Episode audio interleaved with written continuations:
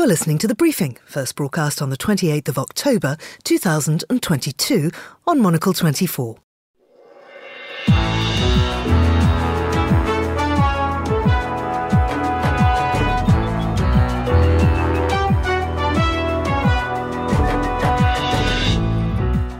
Hello and welcome to the briefing, broadcasting to you live from Studio One here at Midori House in London. I'm Georgina Godwin. Coming up on today's programme, just a few days ago, they had another air raid siren. They went to the shelter and it coincided with electricity blackout. So they were there in the darkness just with a torchlight. That was Monocle's Carlotta Rebelo in Kiev. We'll ask whether Russia's foreign ministry has shifted its war objectives in Ukraine. Also ahead, the author and academic Isabel Hilton will be telling us what's driving extremely rare protests in Tibet. Plus, we'll have an update on Elon Musk's takeover of Twitter. And then Monocle's Andrew Mueller tells us about some of the week's stranger goings on. Former Prime Minister Boris Johnson had bolted back from his most recent holiday when his old job became available, displaying an alacrity and commitment that generally escaped him when actual crises interrupted his loafing during his stints in various ill deserved offices. All that right here on The Briefing with me, Georgina Godwin.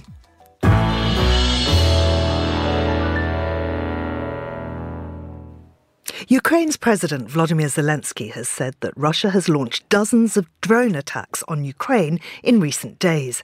It follows a warning from the Russian leader Vladimir Putin that the world is facing its most dangerous moment since the conclusion of the Second World War. Monocle 24's Carlotta Rebelo is currently in the Ukrainian capital, Kiev. This is what she had to tell me a little earlier. We were all prepared here to the potential of spending a night in a bomb shelter.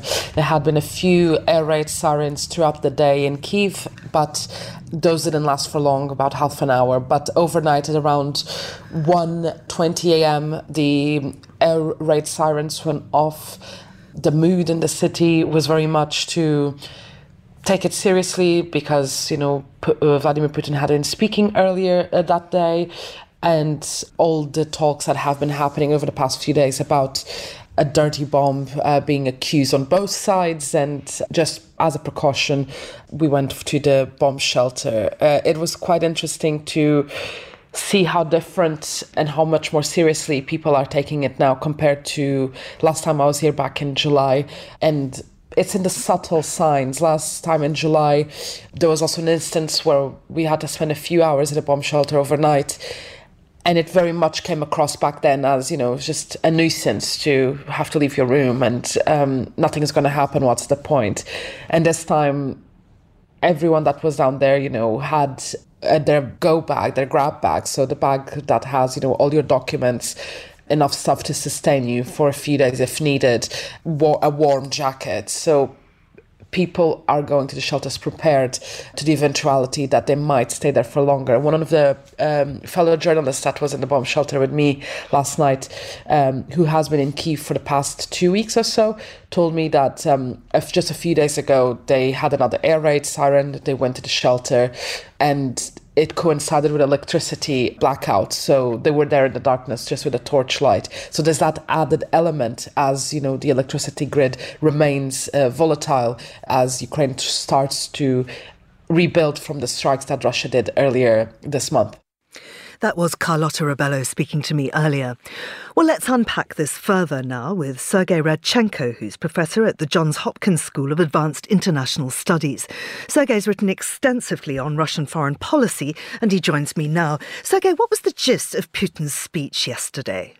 Well, the speech was nothing new to me. I listened to it um, and I heard absolutely nothing that he had not said previously. Same complaints about Western hegemony, same complaints about, uh, or same claims that the West is declining and the new emerging world is multipolar. So, in that regard, uh, you know, the speech was billed as something new. Certainly, the Kremlin claimed that it would be new, but there was nothing new of substance there. Mm. He did seem a little unclear on the nuclear question, directly contradicting himself.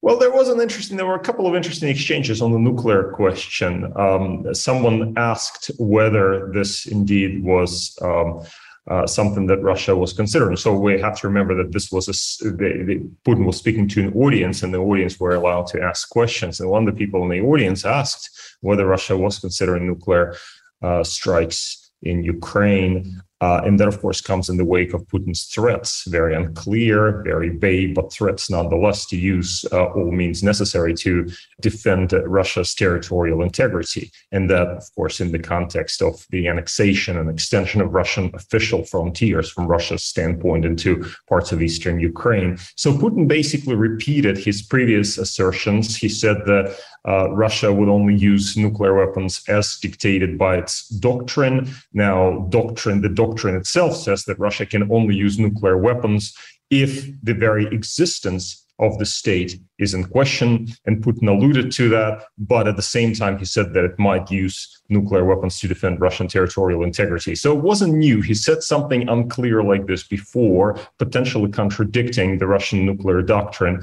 But in the end, the doctrine itself is slightly contradictory when it comes to these things. You mentioned questions from the audience, and I wonder what the tone was because there did seem to be some some quite uh, probing questions, but presumably those would have had to have been uh, on a pretty pretty thin line. So uh, there was an interesting moment where the person who was conducting the conversation, uh, Fyodor Lukyanov, on stage with Putin, asked him what he thought about that question that you know Putin had said some years ago that what happens in the case of in case of nuclear war. And back then, I think it was four years ago, he he jokingly, quote unquote, jokingly said that they, i.e., the West, uh, will just grow, but we will go to heaven. And so Lukyanov, the moderator, asked, uh, "Well, do you do you still think that this will happen?" And Putin paused for a very long period of time, perhaps you know to create a sense of uncertainty. And Lukyanov at that point said, "Well." You know this uh, this makes me worried but it seems that putin was playing a kind of game with his answer and uh, answers to the questions that were being posed. Again there was nothing new but he was trying to create uncertainty about russia's actions. Mm. so what is russia trying to achieve here? I mean was that made clear in any way well, Russia, it seems to me, is on the defensive at the moment, and that's just the reality on the ground. The Ukrainians have been pushing, uh, pushing Russia out of uh, the territories that Russia had occupied since February 24th, and indeed out of some of the territories that Putin has since annexed uh, and claims as his own. So Russia is digging in. I think the idea now is to stop the Ukrainian counteroffensive and perhaps create uh, serious barriers to further Ukrainian advance that may require further retreats. And indeed, the Russian military command have been talking about that, potentially making difficult decisions about, for example, abandoning the city of Kherson, which was one of those big cities taken over by Russia uh, early on in the war. So it, it seems fair to say at this point that Putin has given up his great ambition of uh, controlling all of Ukraine, which he ostensibly had early on in this conflict, not because he doesn't want to, but simply because he can't can't, simply because the Ukrainians have been fighting very well with Western support, of course, mainly with American support, with American weapons, and also because the Russian military has underperformed significantly. So the moment I think his strategy is digging in in eastern Ukraine, holding on to that territory, especially the land bridge uh, to Crimea, which is very important, while also striking Ukrainian civilian infrastructure, including, of course, the power grid, in order to exhaust the population. And this is another thing he has been doing, Russia has been doing in recent weeks, leading to blackouts across all of Ukraine as Ukraine heads into a very grim, very bleak winter. And he didn't offer any more to justify why he's doing this. Well, his his whole take on on on this is that you know, Russia is defending its so-called sovereignty. It's not willing to play by American rules and, and so on. And it was very strange to hear this claim because, of course, Russia is invading a sovereign country. Russia is violating Ukraine's sovereignty and territorial integrity. But the bottom line is we have heard it all before from Putin. Putin projects a lot of the uh, sins that he's committing himself onto the West and claims that the West is doing these to Russia and in part, he's speaking to the domestic audience who are sufficiently brainwashed to buy this. Uh, and in part, of course, he's also trying to win over the uh, quote unquote global south. That's another thing he tried to do in his speech to win support in the global south for Russia's position. Uh, and finally, do those within the Kremlin believe in Putin's alternative reality? I mean, he's either an idiot, mad, or deliberately lying, surely. Well, so that is an interesting question. You know, there's a Russian joke uh, to the effect that you can only you can when you have flu, uh, a bunch of you can have a flu or cold, but when you go mad, it's only one person that goes mad. You cannot have collective madness. But I'm not, you know, I'm not necessarily so sure. It's very difficult to read the minds of those people in Putin's immediate circle. I might take, and this is just a gut feeling, is that a lot of those people simply have no choice but to endorse Putin. We have seen practically no defection simply because it's too dangerous and simply because they don't really have any alternatives. You know, a lot of those people are sanctioned in the West and so on and so forth. But that does not mean that if Putin is removed or maybe he dies or something happens to him, uh, that people that uh, like the collective leadership that comes to power after that, that they will pursue necessarily the same uh, quote unquote crazy policies with regard to the West. I think it is it'll be very interesting moment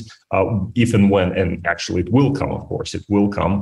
But when it comes, it will be a very interesting moment for the West because there will be an opportunity, I think, to engage with Russia to see if Russia can make viable concessions, real concessions in favor of some return concessions by the West. Uh, so that will be the moment to engage. But at the moment, it seems that they are rallying around Putin. I mean, you know, the Siloviki, the the power ministries, the, the mm, foreign ministry, etc., and very much endorse the narrative that he prefers. Sergei, thank you very much indeed. That was Russian foreign policy expert Sergei Radchenko. Now, here's Monocle 24's Marcus Hippi with the day's other news headlines. Thanks, Georgina.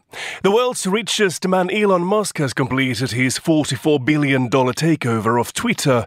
Musk tweeted, The bird is freed, which is believed to be a reference to closing the deal. We'll have more on this story a bit later on today's programme. Northern Ireland is on course for another assembly election after a deadline for restoring devolved government passed. It's thought the Northern Ireland Secretary Chris Heaton Harris may call an election today rather than attempt to delay it. And it's been announced that India's Tata Group and Airbus are to begin making military aircraft in the country. India's Prime Minister Narendra Modi will inaugurate the new manufacturing unit in the western state of Gujarat on Sunday. Those are the day's headlines. Back to you, Georgina. Thank you, Marcus. People in Tibet have taken to the streets in recent days to protest against Beijing's strict COVID 19 measures. Demonstrations in the autonomous Chinese region are extremely rare. The last major protests in Tibet were brutally suppressed by Chinese authorities in 2008. Well, I'm joined now by the China expert Isabel Hilton. Uh, Isabel is also the author of The Search for the Panchen Lama, which is about the power struggle between China and Tibet. Isabel, many thanks for joining us. And, and that's what I'd like to start with is that power struggle. Tibet used to be an independent nation. How does the relationship with China work?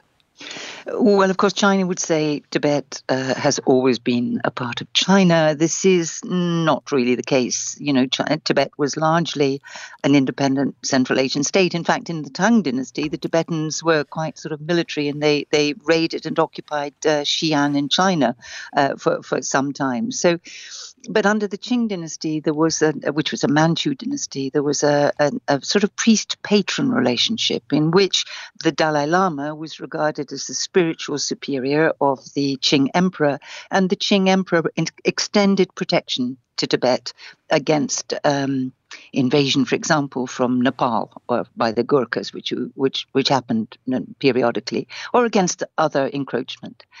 Come uh, 1949 and the People's Republic uh, the uh, Tibet had declared independence when the Qing Empire fell. Um, Mao Zedong and other Chinese leaders before him had had the ambition to recapture Tibet. And there was an invasion uh, by the PLA in, in the 50s. Tibet was occupied, and Tibet then became uh, theoretically an autonomous region. Um, increasingly, however, uh, there has been uh, Chinese uh, uh, attempt to homogenize, to bring under control, in, inward migration, banning of Tibetan language, and all of that. The Dalai Lama fled to India in, in the late 50s after an uprising against uh, against Chinese rule. So it's been a story of increasing control by China. Mm. And so let's bring it right up to the present and look at this lockdown. How strict is it, and how is it impacting the lives of citizens? We're hearing truly terrible stories. Well, the lockdown is, you know, as severe in Tibet as it has been elsewhere. I don't think Tibet is exceptional for that, except that this lockdown has lasted since August. And what's interesting about this, you're absolutely right that there was a major uprising in 2008, but that was a Tibetan uprising which um, began in Lhasa and then spread across pretty much all the Tibetan world, which included large parts of Qinghai province and so on. This, the discontent, appears to be among the Han population, the Chinese population of Lhasa, who are largely rather poor migrant workers who've come in from places like Sichuan, neighboring provinces looking for economic opportunity. And, you know, both in Xinjiang and in, in Tibet, we have seen a lot of inward migration of, uh, of, of Han uh, workers. And these are people with very few resources. You know, you don't go lightly and live in Lhasa. It's at high altitude. Most Han Chinese feel uncomfortable there. So these are people who've come there in order to, you know, make a living. Once you lock people like that down over weeks and months, they have no income. They can't get home. They run out of food. They still have expenses.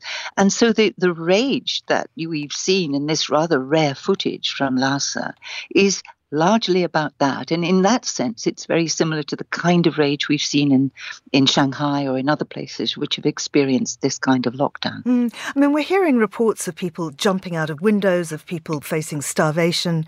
Uh, is that backed up?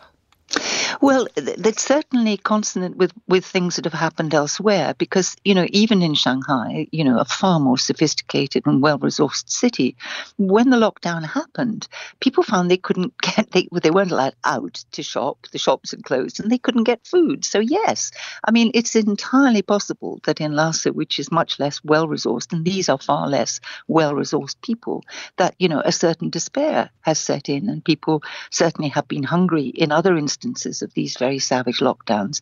So I, I think it's it's entirely plausible that this should be happening in Lhasa. The protesters warned Chinese officials that they would set off a fire if they refused to lift COVID lockdown restrictions. As we know, Tibet sadly has a history of self immolation. Is that what they meant, or was it metaphorical? I don't think that's what they meant. I think I think it was either more metaphorical, or they, they were probably proposing to set fire to a party headquarters. You know, self immolation is not particularly a Han tradition, and it's uh, it's been a kind of mark of despair uh, amongst Tibetans. Um, and and you know, it, I don't think that's what they meant at all. Mm. I wondered how protesters are able to go on the street, given the hmm. severity of the lockdown, and how it's being reacted to by the authorities.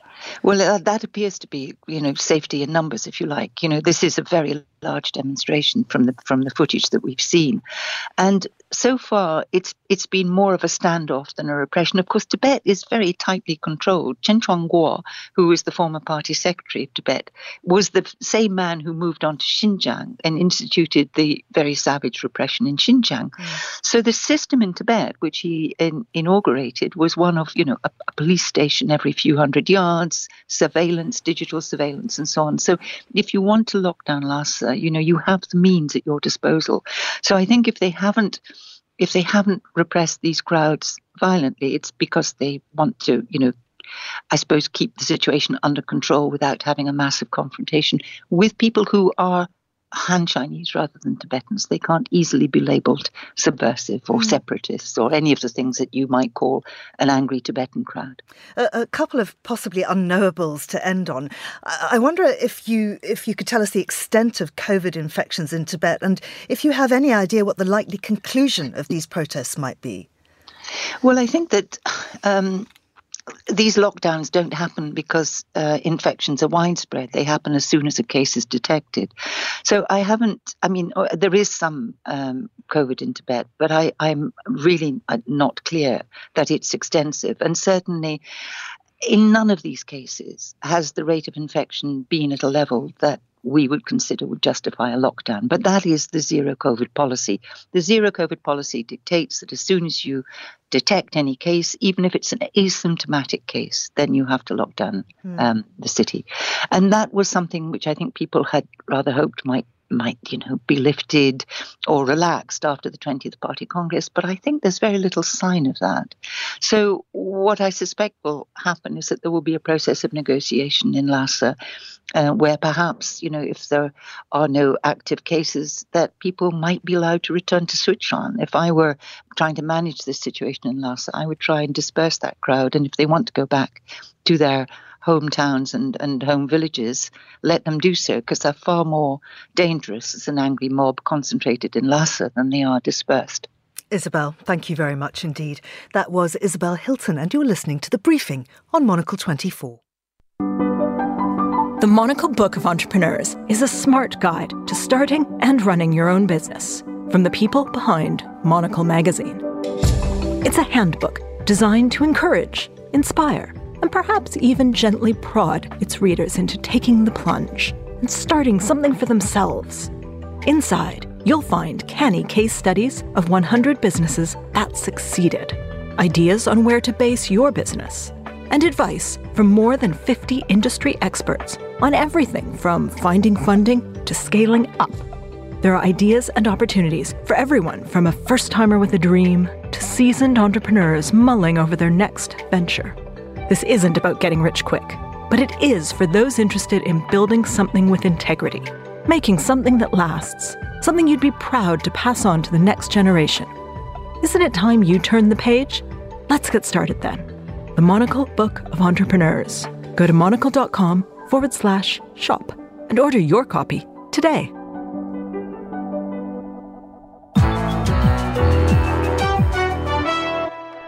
You're back with the briefing on Monocle 24. I'm Georgina Godwin. We're going to get the latest on Elon Musk completing his $44 billion takeover of Twitter now. I'm joined by Josh Cowls, who's a researcher at the University of Oxford's Internet Institute. Uh, hello to you, Josh. Thanks for coming on the show again. This deal was very shaky. Finally, it went through. Was that only in order to avoid a court case? Good afternoon, Georgina. Yes, I think that's a reasonable summation given the attempts that Musk has made over the course of the summer to seemingly get out of the deal, uh, accusing Twitter at various points of being overrun with bots and uh, various other reasons why he might not want to buy it. But he has essentially, I think, been forced to do that. And the $44 billion that he's spending on, uh, on Twitter is, is quite a bill um, for what seemed like a fairly frivolous plan uh, at the start of the year. Um, but that has been how Musk has tended to operate during the course of his uh, tech career. Um, never quite sure where the line between uh, seriousness and irony is. Uh, I fear that line will continue to be tread quite uh, interestingly uh, with Musk's own content moderation approach to Twitter now that he owns it. But I think at least we do now know we have some some certainty about the fact that Musk is the legal owner of Twitter, and Twitter is now once again uh, private and off the stock market. Mm. and it was there an act of revenge in the fact that the, the the first thing he did was fire some top personnel.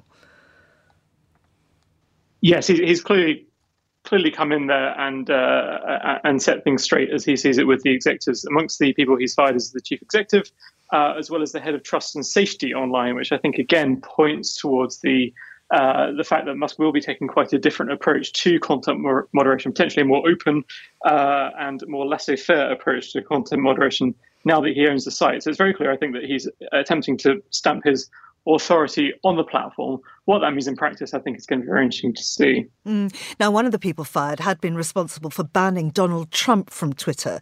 Do you think the former US president's likely to return to the platform?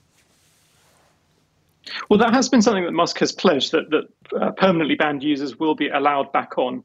So I suppose we should assume that will be the case with all the uh, fun that that will bring, I'm sure, uh, to Twitter when if and when Trump does return. I do think it's worth reflecting, though, on the slightly more uh, hesitant tone by his standards that Musk took uh, after announcing the deal, uh, pledging to make uh, Twitter the best place, the best advertising platform in the world. That that was, I think, an attempt to reassure um, the you know advertising investors and others who who, um, who, who sell things on Twitter and who use Twitter uh, that it will not become the quote hellscape, which I think many fear that it will come with the return of figures like Trump and also other uh, right-wing provocateurs as well, uh, and, and, many other uh, problematic users. So that's the balance I think that Musk is going to have to try to tread, because still Twitter relies uh, a huge amount on its revenue, uh, on its advertising for its revenue. I think about ninety percent at least over the last year. So it's not like uh, Musk can afford to just turn off the Twitter advertising tap or, uh, or, or give any uh, reason for advertisers to stop selling their wares on Twitter. That would be a very explosive move, I think, even even by Musk's standards. So he will, despite what he says, he will need to balance, I think, the interests of creating a kind of a relatively safe uh, and harmonious platform uh, with keeping advertisers online, uh, as well as you know sticking to what he's seen to pledge with respect to so-called free speech on the platform. Josh, thank you very much indeed. That was Josh Cowls, and you're listening to the briefing on Monocle 24.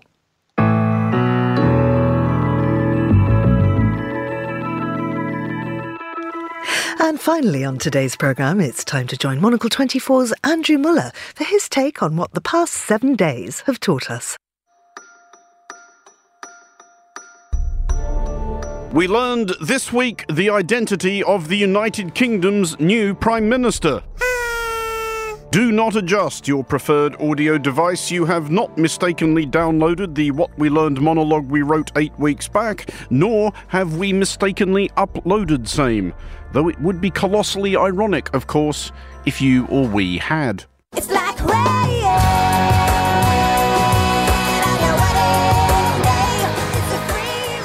The years I have waited for this moment.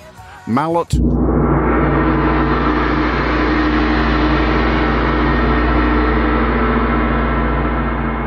We will now be needing some eerie fortune teller sort of music.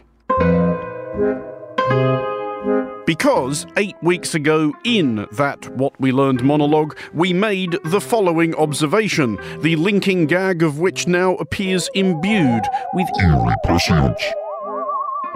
We learned after a Conservative Party leadership election, which may have taken more of our time than her premiership will, that Liz Truss had nudged out her final remaining rival, Rishi Sunak. You will have to take our word for this, as that monologue was never broadcast due to national mourning e reasons prevailing at the time, but it's in there. It is. You can't prove it wasn't. Okay. okay. Fair enough, but let's move yeah. on quickly. I'll give you that, yeah, I guess. Anyway. We learned that the UK's latest Prime Minister of the Month is Rishi Sunak, who has struggled heartwarmingly into 10 Downing Street from supremely unlikely origins. He is only the second UK Prime Minister to have attended Winchester College. Indeed. The first old Wykehamist Prime Minister was Henry Addington, 1st Viscount Sidmouth, who served from 1801 to 1804. He was the son of a doctor who became a Conservative politician after marrying into money and whose dogmatic pursuit of a low tax economy was continually thwarted by pointless and inane quarrelling with Europe. Verily, times have changed. And we learned that the thinly veiled subtext of Sunak's premiership was to be, I told you so, you morons. Some mistakes were made. Not born of ill will or bad intentions. Quite the opposite, in fact. But mistakes nonetheless. Listeners whose will to pay attention to British politics has not terminally ebbed amid recent nonsenses will recall that Sunak was the candidate passed over eight ludicrous weeks ago by the Conservative Party's membership in favour of last month's Prime Minister and future pub quiz answer Liz Truss, who checked out, as in fairness many of us have, when given the boot before the end of our probationary period, with a harumph of, I was right all along, to hell with you all, it's your loss, you'll be sorry when I'm famous. From my time as Prime Minister, I am more convinced than ever that we need to be bold and confront the challenges that we face. As the Roman philosopher Seneca wrote, it's not because things are difficult that we do not dare, it's because we do not dare that they are difficult. So we also learned what last Tuesday's entry was on the quote of the day calendar Truss got from a barely interested aunt last Christmas. We learned, however, that the new broom which Sunak claimed to be brandishing was arguably somewhat thin of bristle. Sweeping noises. You're doing literal sweeping noises. Righto. For we learned that the headline of a startlingly minimal cabinet reshuffle was the overturning of arguably the only sensible decision his predecessor made, i.e., sacking Home Secretary Suella Braverman following a security breach. Braverman, whose spoken rhetoric generally sounds like it was composed using a Daily Mail headline themed magnetic poetry kit, was restored to the Home Office after six days in the cooler. So we learned that Braverman's legions of subversive, treacherous, treacherous and imaginary enemies. It's the Labour Party, it's the Lib Dems, it's the coalition of chaos, it's the Guardian reading, to- tofu eating, wokerati, dare I say, the anti growth coalition. Must now regroup. Come on, big tofu, you can do this. We also learned something of the future plans of the man who, it turned out, would not be king.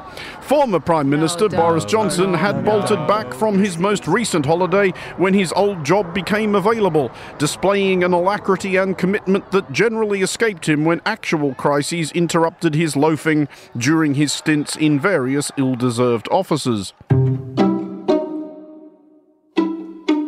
We learned, or at least had to take his word for it, that while Johnson had necessary support from his fellow MPs, he had selflessly decided that returning to number 10 would be inopportune, at which we learned that roughly 1 billion people on Twitter all thought they were the first to think of the gag about the rarity of Boris Johnson pulling out of anything. He has lots of children, do you see?